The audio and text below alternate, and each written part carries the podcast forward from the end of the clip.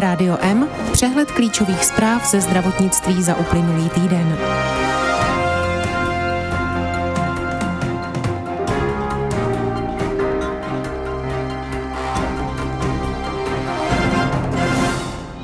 Hrazená domácí péče u nás mění podmínky čerpání. Všechna očkování budou evidována v e-receptu. Ultrazvuk u praktika je revoluce, která ovlivní systém zdravotní péče.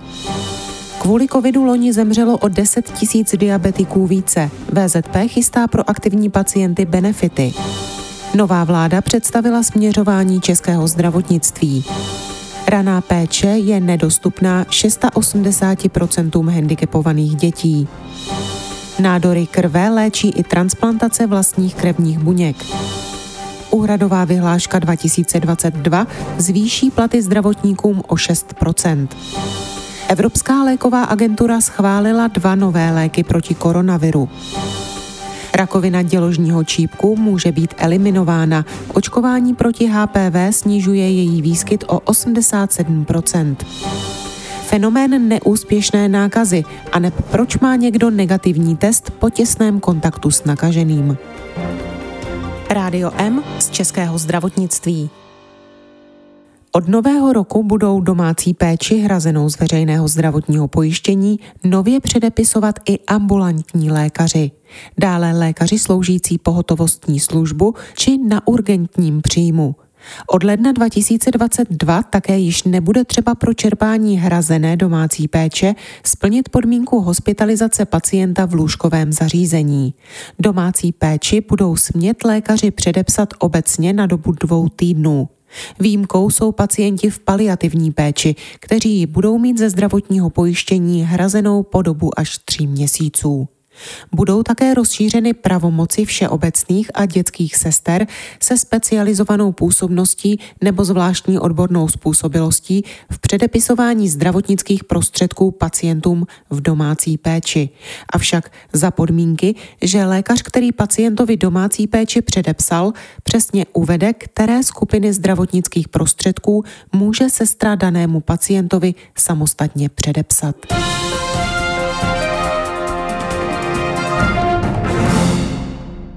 Veškerá očkování se začnou od ledna 2022 evidovat elektronicky. Lidé budou mít přístup k online očkovací evidenci v e-receptu v záložce e-očkování. O papírový výpis ze systému e-očkování mohou lidé požádat v lékárnách, u svých lékařů nebo na veřejných kontaktních místech checkpointu. Od března do systému přibyde i e-poukaz na zdravotnické prostředky. Stejně jako e-recepty se i e-poukazy budou ukládat do centrálního úložiště. Vydané poukazy tak budou moci přihlášení kdykoliv elektronicky sledovat v záložce e-poukaz. Od ledna 2022 také lékař povinně vystaví e-recept s příznakem modrý pruh. I tento druh e-receptu se uloží do centrálního úložiště elektronických receptů a lékárník jej pak vydá oproti předloženému identifikátoru e-receptu s modrým pruhem.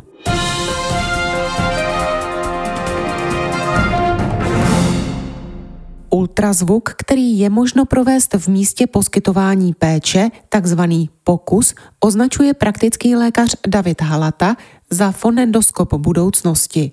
Přístroj, který zatím má maximálně pár set praktiků, totiž urychlí a zpřesní diagnostiku a díky tomu pacientovi i celému systému ušetří řadu dalších, mnohdy zbytných vyšetření. Nyní dobíhají tři klinické studie, jejichž výsledky by měly být známy během pár měsíců. Praktiční lékaři pak s nimi plánují jít za zdravotními pojišťovnami, aby pro vyšetření pokusem dojednali úhradu ze zdravotního pojištění. V Česku se pokus běžně využívá v ortopedii nebo rychlou záchranou službou. U praktiků se zatím vyskytuje sporadicky, protože ho pojišťovny nehradí. V řadě evropských zemí, jako je Dánsko, Portugalsko či Řecko, je již přitom pokus naprosto běžnou součástí vybavení ordinace praktického lékaře.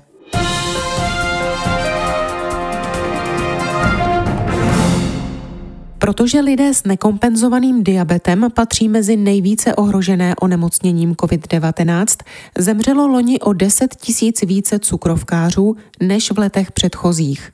O to více se na tuto ohroženou skupinu chce zaměřit největší všeobecná zdravotní pojišťovna. Spolu s odborníky pracuje na co nejlepším nastavením léčby a zároveň se snaží lékaře motivovat, aby se o pacienty náležitě starali. Novinkou by měla být motivace i směrem k samotným pojištěncům. Kdo bude dbát doporučení lékaře, bude mít nárok například na wellness.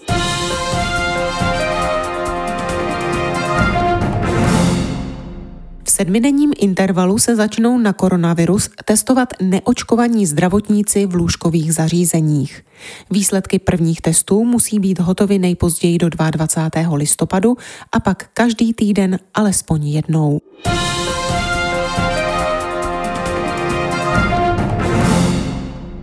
Nově vznikající vládní kabinet se podle svého prohlášení o koaliční spolupráci zaměří hlavně na změny systému veřejného zdravotního pojištění.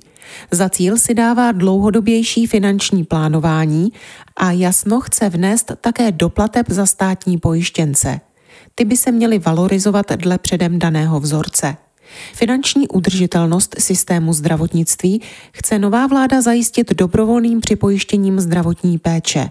Tu si podle ní zastávající situace lidé v Česku již tak jako tak platí sami. Za významnou považuje i diskuzi o konkurenci zdravotních pojišťoven.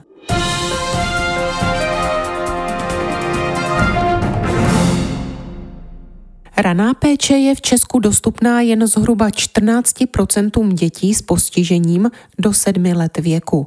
Rodiče na ní přitom čekají i přes 8 měsíců. Vyplývá to z dat neziskové společnosti pro ranou péči. Podle jejího zjištění děti s mentálním, fyzickým a kombinovaným postižením stráví na čekací listině při žádosti o službu rané péče až 250 dnů. Mezi jednotlivými kraji navíc panují velké rozdíly. Rozdíly v dostupnosti péče panují i u dětí s fyzickým, mentálním nebo kombinovaným handicapem. Ranou péči definuje zákon o sociálních službách. Jde o odbornou terénní službu pro rodiny dětí do sedmi let, jejichž vývoj je ohrožený v důsledku nepříznivého zdravotního stavu nebo dětí se zdravotním postižením. Jsou-li služby dostupné a kvalitní, přispívají k lepšímu rozvoji handicapovaných chlapců a děvčat.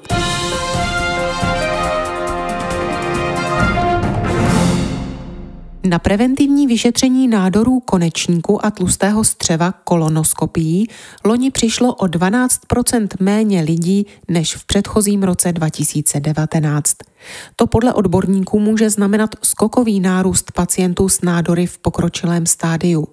V posledních letech se přitom v Česku dařilo postupně snižovat počty pacientů s kolorektálním karcinomem. Současně s tím klesaly i počty úmrtí na toto onemocnění, a to především díky fungujícímu plošnému screeningu a dostupnosti účinné léčby.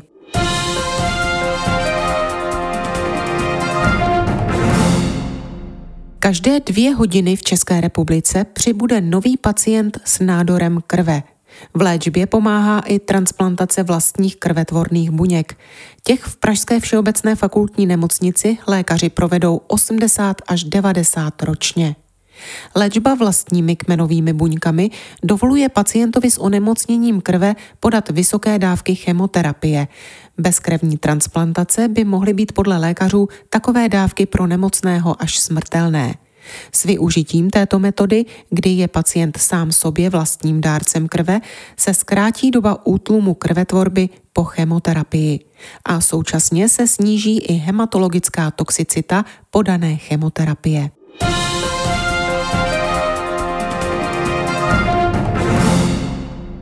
Zejména na podporu zdravotnictví a integrovaného záchranného systému, ale také na potravinovou a materiální pomoc pro nejchudší obyvatelstvo půjde více než 8 miliard korun z peněz Evropské unie. Z React EU tak získá Česko dohromady až 29,5 miliardy korun. Tyto peníze budou směřovat přímo na podporu nemocnic a integrovaného záchranného systému. Část prostředků půjde do operačního programu potravinové a materiální pomoci.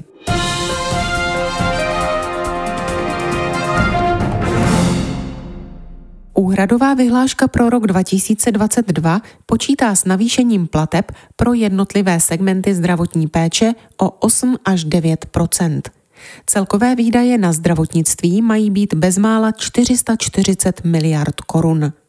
V souladu s dohodou rostou úhrady ve všech segmentech tak, aby umožnili zvýšení platů a mest zdravotníků o 6% Rádio M ze zahraničí. Evropská agentura pro léčivé přípravky doporučila schválit pro trh v Evropské unii dva protilátkové léky proti COVID-19. Jde o přípravky Hronapreve švýcarské farmaceutické společnosti Roche a Rekkirona jihokorejského výrobce Celtrajon.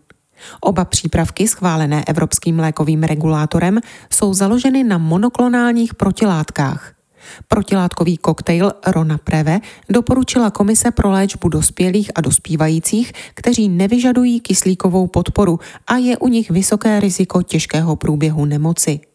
Rek Kirona byla doporučena pouze pro dospělé za podobných podmínek.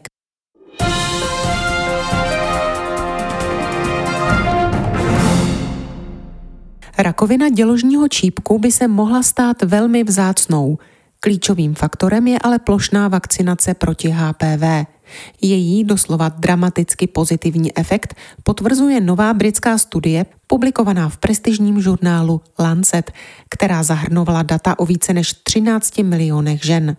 Závěr je jednoznačný. Díky očkovacímu programu proti HPV byla rakovina děložního čípku prakticky eliminována u dívek a žen, které se narodily po roce 1995. U dívek, které byly očkovány ve věku mezi 12. až 13. rokem života, došlo k poklesu výskytu tohoto onemocnění o 87% ve srovnání s těmi, které očkované nebyly. Současně u těchto dívek došlo k poklesu výskytu cervikální dysplázie čípku, vážných přednádorových změn o 97